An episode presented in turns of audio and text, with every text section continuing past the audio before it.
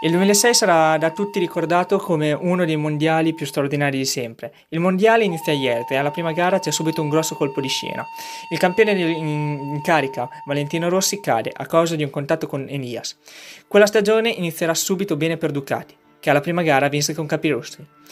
Nonostante il pessimo inizio di campionato, Rossi riesce a riprendersi e si, potrà, e si porterà a casa il GP di Qatar, dove lotterà contro Casey Stoner, Mugello e Catalogna. Ma ad Assen succede un altro incredibile colpo di scena. Rossi cade e si frattura il polso durante le prove libere e in gara compie un miracolo, finendo ottavo. Ma ad approfittare di tutto ciò è l'americano Nicky Hayden, che dopo una fantastica lotta con il connazionale Edward, vince il GP d'Olanda.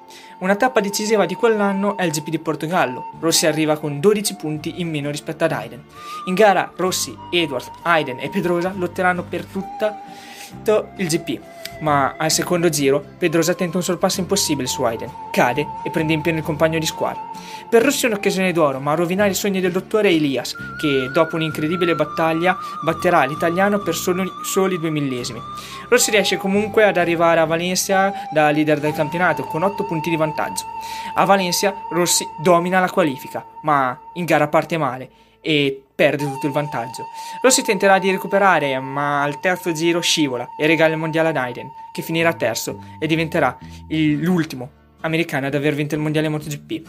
La gara verrà vinta da uno strepitoso eh, Troy Bayliss, presente in quel GP in sostituzione di Gevernau, e con una seconda posizione di un magnifico Loris Capirossi.